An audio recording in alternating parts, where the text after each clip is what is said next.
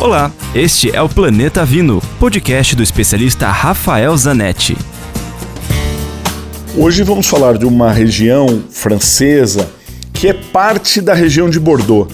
Bordeaux é reconhecida mundialmente como algo único, mas não é assim não. São pequenas regiões que formam Bordeaux, que têm características inclusive diferentes e até uvas importantes, mais importantes em uma do que na outra. A que nós vamos falar hoje é Saint-Emilion. Saint-Emilion é a mais antiga região de Bordeaux.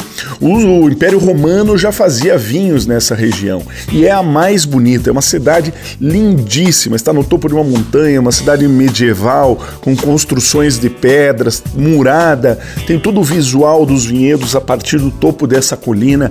Realmente ela é impressionante. E dali saem alguns dos vinhos mais famosos, mais famosos do mundo. É uma cidade que é patrimônio protegido pela Unesco, ou seja, se for fazer um turismo enológico na França, você não pode perder Saint-Emilion e seus vinhos. Nos próximos encontros falaremos um pouco mais sobre eles. Dúvidas? Escreva para mim, rafael com ph, grupovino.com ou me siga nas redes sociais. Lembre-se sempre, se beber, não dirija.